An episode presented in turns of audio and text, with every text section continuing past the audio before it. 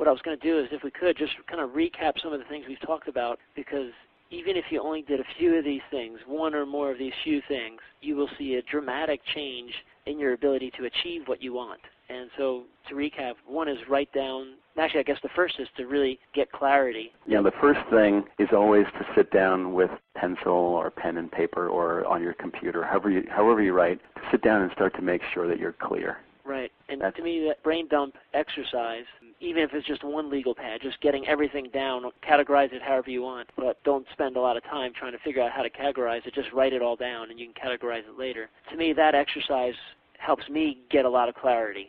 I find every time I do that, I'm much more clear about not only one, what's going on in my head, two, what I really want, and like I said earlier, also it helps me get more specific with my goals.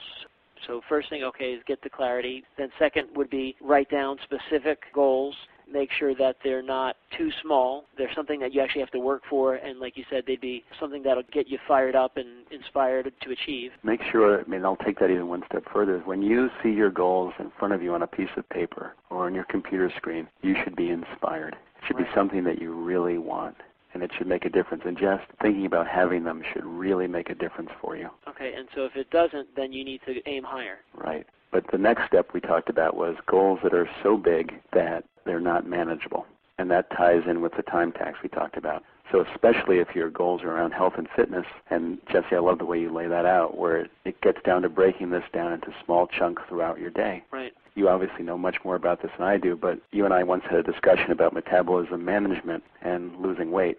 Right. As I understand it, if we exercise multiple times during the day, that's an added boost to our metabolism. Oh, absolutely. It's however many times you exercise in a day, depending upon the intensity of the workouts, it's almost that many times more effective for you. If you exercise, an example would be if you exercise in a day three times intensely for 10 to 15 minutes, whether it's structured or not, and you compare that to somebody who exercised for a half hour, 45 minutes at one time, yours is more effective because you stimulated your metabolism three times as compared to once. And again, like we said earlier, it's just easier to do, easier to fit it in for most people.